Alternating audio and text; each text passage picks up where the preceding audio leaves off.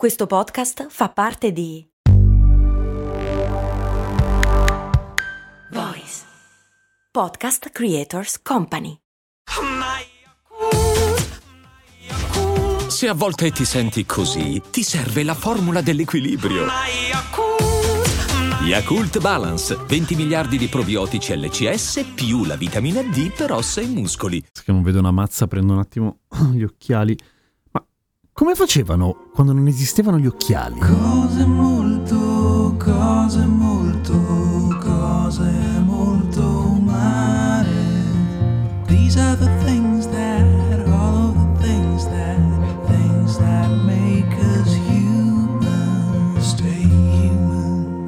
Le lenti di ingrandimento per guardare le cose piccole esistono da innumerevole quantità di tempo, tipo dagli antichi egizi 4600 anni fa probabilmente già c'erano le lenti e già le usavano per fare l'artigianato. Tutto piccolino raffinato miniato. E un esempio di lente molto molto famosa è quella degli Assiri del 750 a.C., la cosiddetta lente di Nimrod, non l'album dei Green Day ma il personaggio biblico. Non erano fatte di vetro naturalmente, erano fatte di quarzo, ma comunque facevano il lavoro che fanno le lenti. Ingrandivano, stessa cosa facevano ad esempio, che ne so, gli antichi romani, i greci, i vichinghi, insomma la lente di ingrandimento si usava, ma un paio di occhiali e un altro paio di maniche di occhiali, sì ok, è una roba diversa, nel senso che ovviamente non basta mettersi delle lenti di ingrandimento con la montatura e basta per vedere, ci vuole un po' di perizia, un po' di tentativi, un po' di proto-oculistica se vuoi, e il primo esempio che abbiamo, almeno ritratto su un dipinto, è del 1351 ed è un dipinto di Tommaso da Modena che c'è